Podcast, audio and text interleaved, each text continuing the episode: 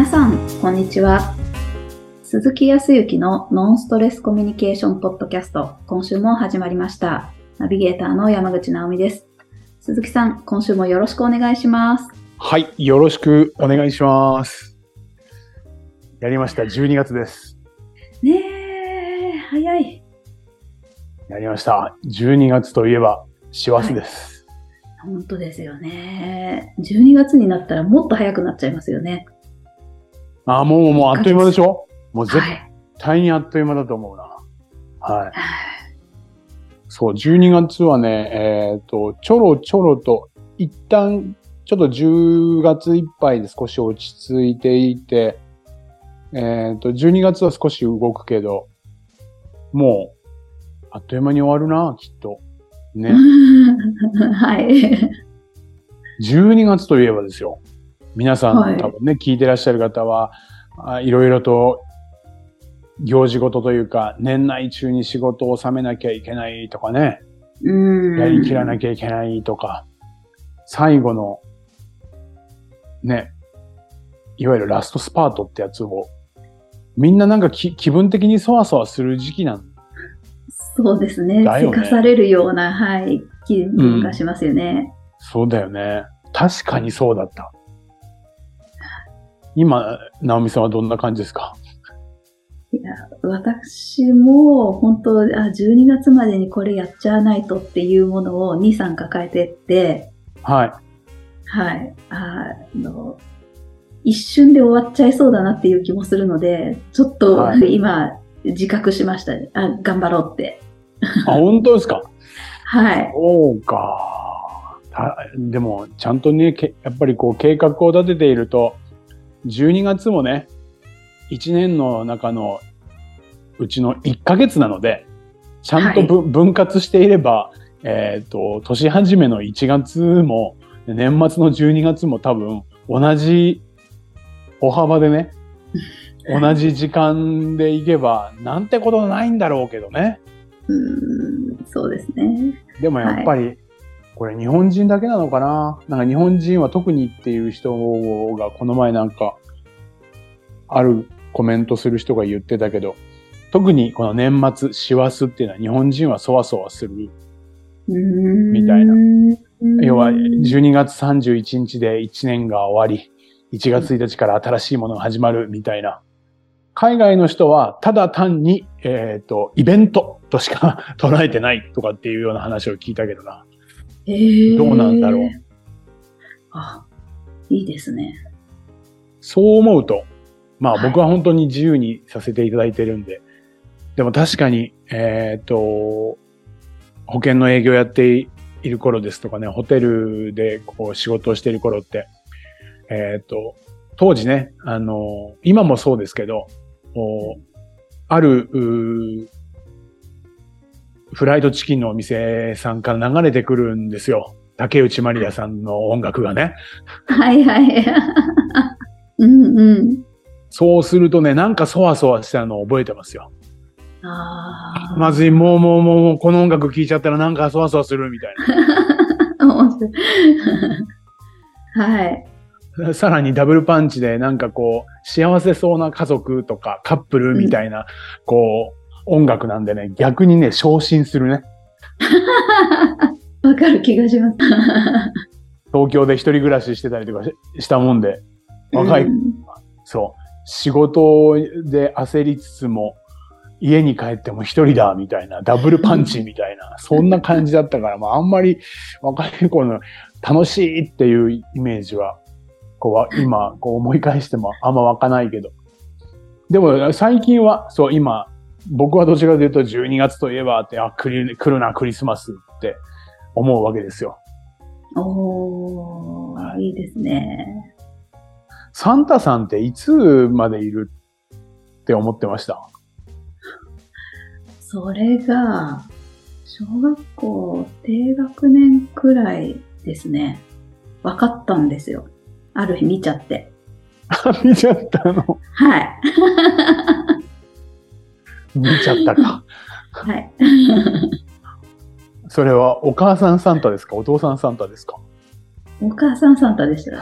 お母さん。そうだったんだ。なるほど。爪も甘くって、あの、疑ってたんですよ。サンタがどうかっていう。で、サンタさんだったら、ここにサインをしてっていう紙も置いといたんですけど、うん。その紙、翌日台所にありました。ペラーンと落ちてて。ああ、そう。かも。はい。なんて爪が甘いんだって思いながら、子供ながらに。なるほど、なるほど。はい。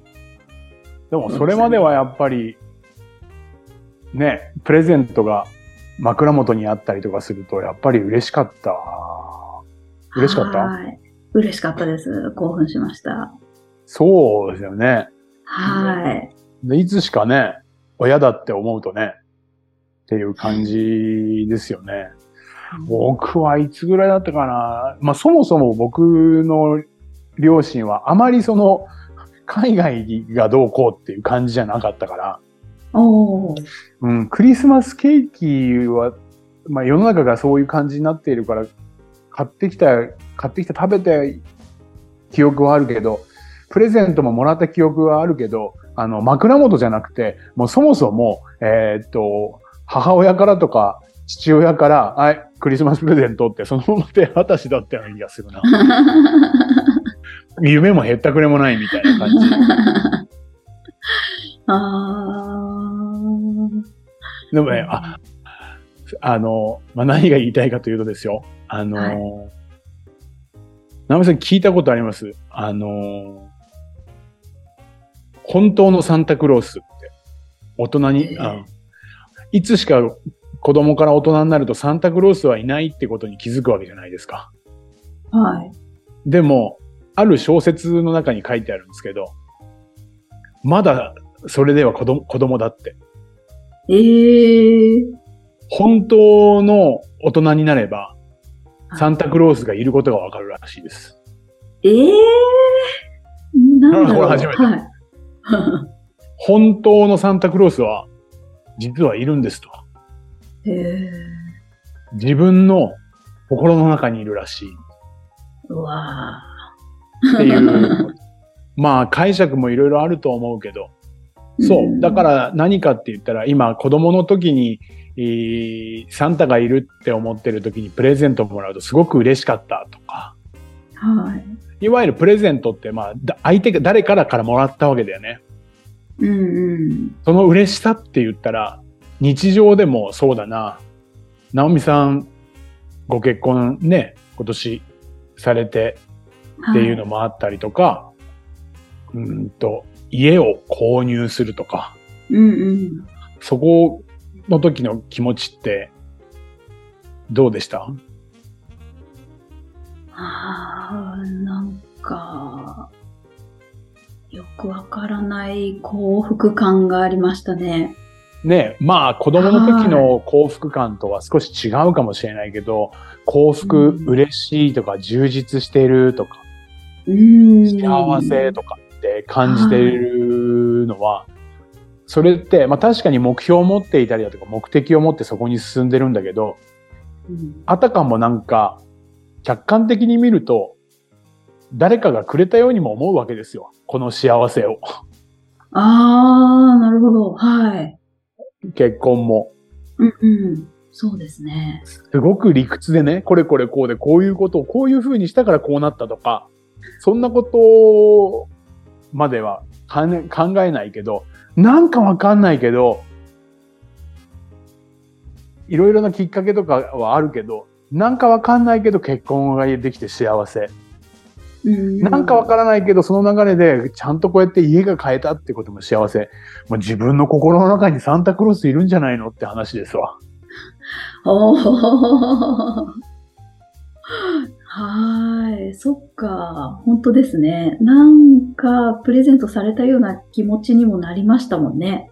うん。やっぱりうんそう、プレゼントって自分で自分にプレゼントするっていうふうに思っているとちょっと違和感感じるかもしれないけど、そう、当然のこと、直美さんが頑張っあ日常ね、頑張ったりだとか、コツコツいろいろなことをこう積み上げていたりだとか、まあ、仮に僕も同じようなことをしている。で、うん最終的にその目標とか目的にたどり着けたっていうことは、うんある意味プレゼントが入ったってことですね。目標とか目的。となれば、だって入らないと思ってる人はいくら頑張っても、いくら頑張ってもうまくいかない自分と会話している人は、サンタさんプレゼント来ないですよね。そうですよね。もう、そう、それこそ結婚したい、結婚したい。あもうは、王子様現れないかな。いろいろと婚活してるんだけど、うまくいかない、うまくいかないっていう人で、ずっとうまくいかない人は、サンタさん来てないじゃないですか。うーん、はい。だけど気の持ちようで、はい。日常、いろいろ楽しいこととか嬉しいこととか、日常をこう、ちもうちょっと違うところに視点を設けて、そう、うん日常こう自分に対する魅力を磨いてみたりだとか、自分自身が笑顔を作っていたらいつしか目の前に、あ、この人いいなっていう人が現れたりとかするわけじゃないですか。はい、はい。と思うと、サンタクロースが彼氏を連れてきたかもしれないですね。うわーなんていうはふうに思ったら、ちょっとメルヘンチックかなと思って、ある本から抜粋しして、12月になったんで行ってみました。う わー、夢のあるお話、すっごく、でも、腑に落ちますよね、それ。うん。自分の心の中にサンタクロースいるから、や自分が毎日コツコツと充実したいい一日を過ごしていたら、自分の掲げている目標とか目的って必ず、うーんとそこに近づけて、それが達成されると考えたら、それはギフトであって、うんプレゼントであって、それは自分の心の中にあるサンタクロースがちゃんとプレゼントとしてくれたもんだっていう風になったら、なんか幸せじゃないですか。かっこつけして、かっこつけてんな、ちょっと。いや、最高ですね。うわー、このお話はなんか、いいですね。クリスマスのたびに思い出しそうん、なんか、うんと、ものじゃなくてもね、技術的なものもそうだと思うんですよ。うん、ええあのー今日ここでお話しする、その、今年ね、だいぶ何回か僕が話題に出させていただいたけど、ある本当に営業を全くしていらっしゃらない、えっ、と、女性の方で、えっ、と、営業を、まあ、会社でしなければならなくて、当然のことなら売り上げを維持維持するとか利益を維持するために、本人はやる気ではあるんだけど、全くやったことがないから、全然怖かったし、うまくいかなかったんだけど、で、えっ、と、まあ、アドバイスとして、小手先の技術ではないけど、まずは小手先の技術かどういうふうに話を喋っていったらいいのかとか、話を聞いたら質問したらいいのかっていったところから、いろいろと勉強会を開いて、その会社でやらさせてもらって、その人は日常、今日も電話できた。今日はちゃんと相手があー話を聞いてくれたりだとか、ちゃんと質問に答えてくれたとか、直接会うことができたって、毎日やることをコツコツコツコツやってきたわけですね。う。はい。そしたらもう本当に、ちょうどもう今丸1年ぐらい経つんだけど、もうもうもう、自分からどんどんどんどんお客様のところに行って、ちゃんとお話も聞いてくるし、うん。で、またさらに課題も出てきて、こういう時にはどうしたらいいんだろうと自分でまた考えたりだとか、はい。そうしたらもうその質問型の営業のスキルは、その女性は本当に高い。えー技術が。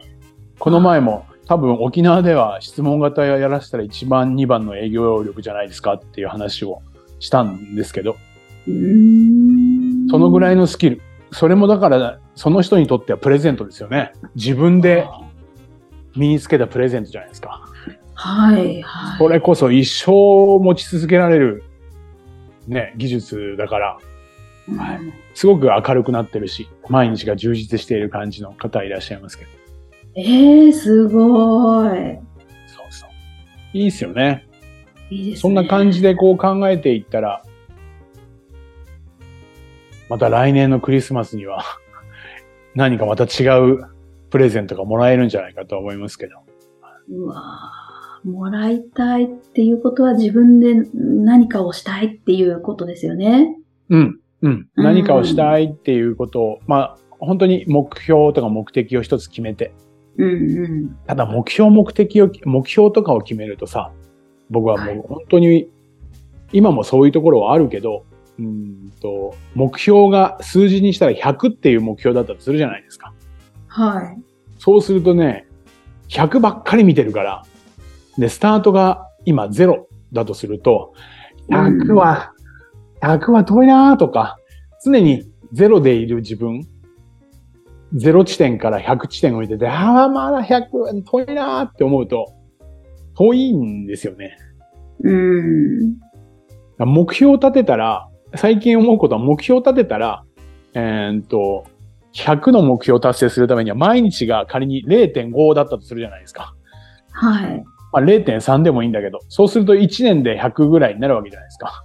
うんうん。そうすると0.3登ったな、0.3登ったなとか0.3進んだなっていう実感を、今、この瞬間、今日この一日、なんかいいことが、それに近づけるいいことが0.3あったなと思ったら、近づけるような気がするんですよね。で、最終的にその積み上げで、先ほどの女性の方じゃないけど、本当コツコツともう決めたことを、もうとりあえずやるしかないからやってきますってやってたわけですよ。そしたらもう本当うん1年もしたら、なんでこんなに上達するのってぐらい上達した。ああ。まあそもそも持ってらっしゃる能力も高いのかもしれないけど、うん。どうしても僕は常に0から100、もう1日でも早く100ってなりたいっていうふうに思ってたから、はい。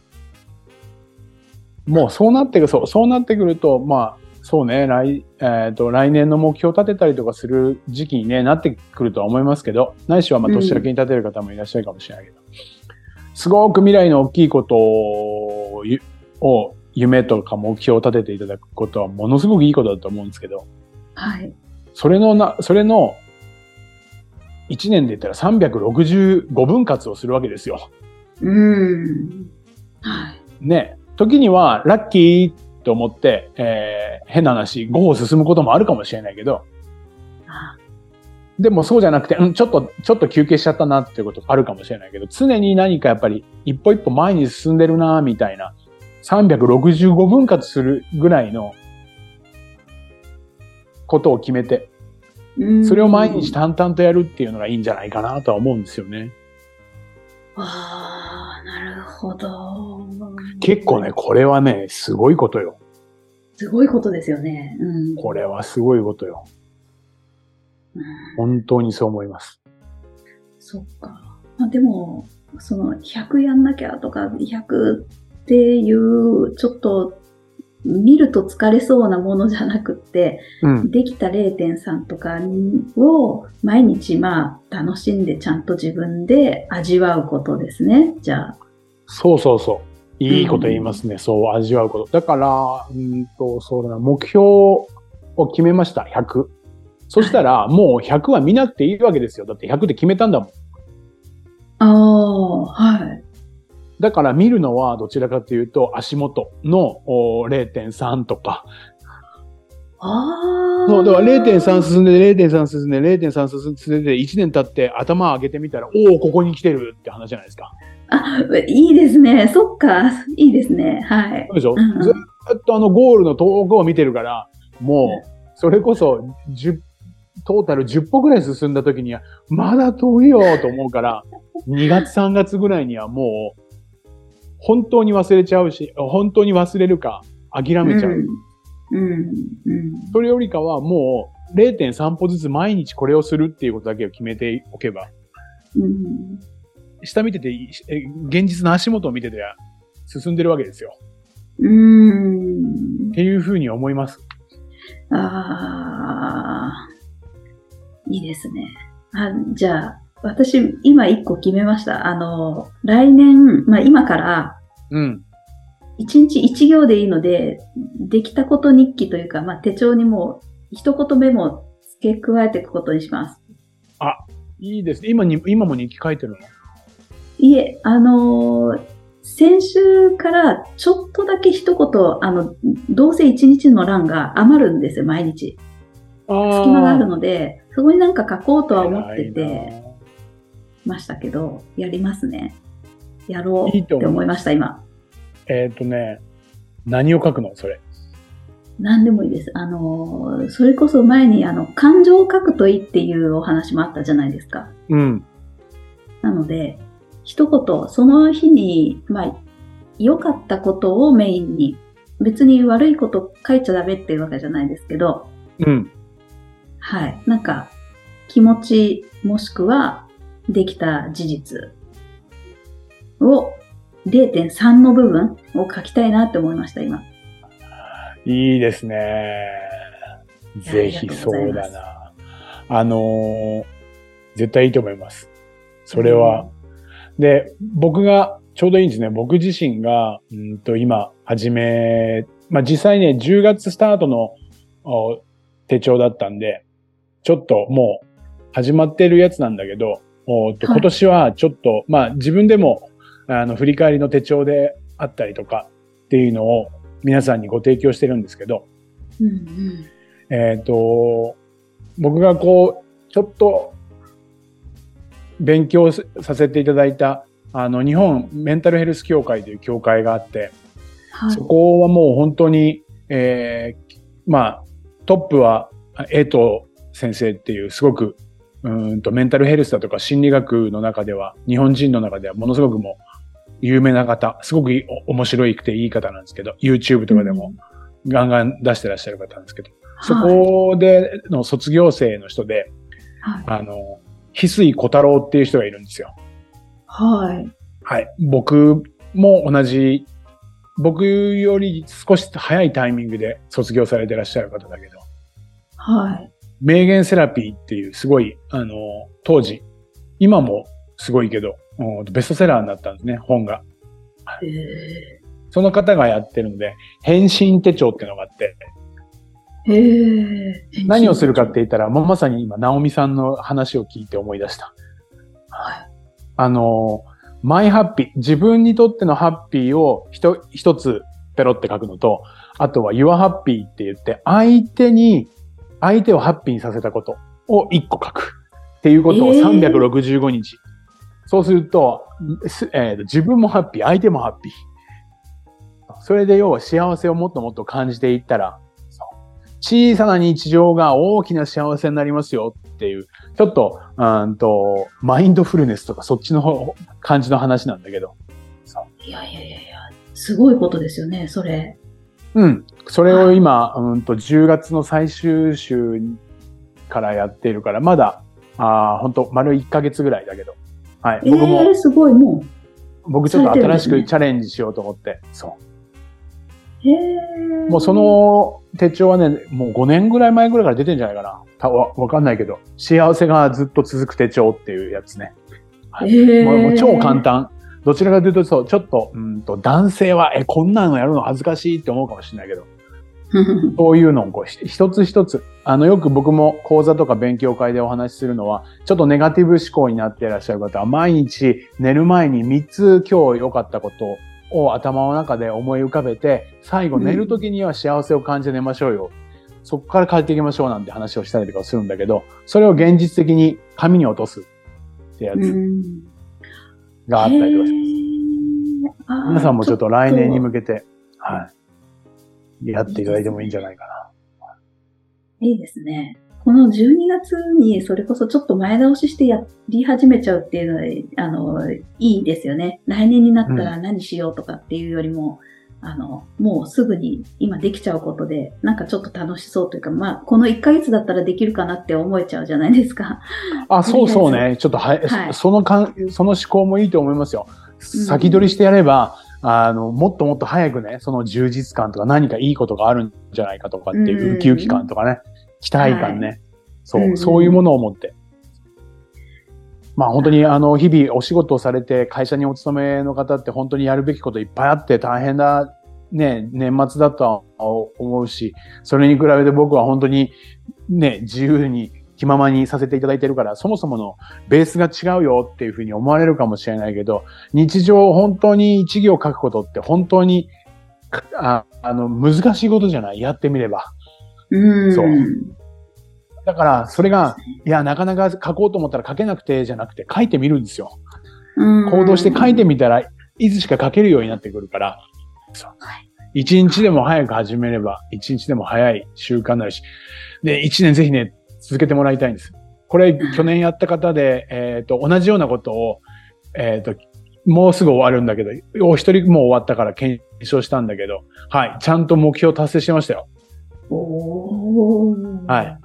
自分がなりたい1年後の自分ってどうなってるかなって言ったところ、目標に掲げて、1年間こういうことをしていく。こういうことを意識して行動するっていうことをしていったら、ちょっと行動の仕方は変わったけど、その人は、はい、バッチリ目標達成してましたね。あー、すごい。間違いないと思う。いいなはい、ぜひちょっと、チャレンジしてみていただければと思います。あーありがとうございます。なんかいろんな勇気をいただきました。ありがとうございます。ありがとうございます。それでは最後にお知らせです。ノンストレスコミュニケーションポッドキャストでは皆様からのご質問をお待ちしております。コミュニケーションでのお悩み相談や、こんな時どうするのなんていうご質問を鈴木さんにお答えいただきますので、皆様どしどしご質問ください。ポッドキャストの詳細をご覧いただきますと質問フォームが出てきますので、そちらからご質問をいただければと思います。それでは今週はここまでとなります。また来週お会いしましょう。鈴木さん、ありがとうございました。ありがとうございました。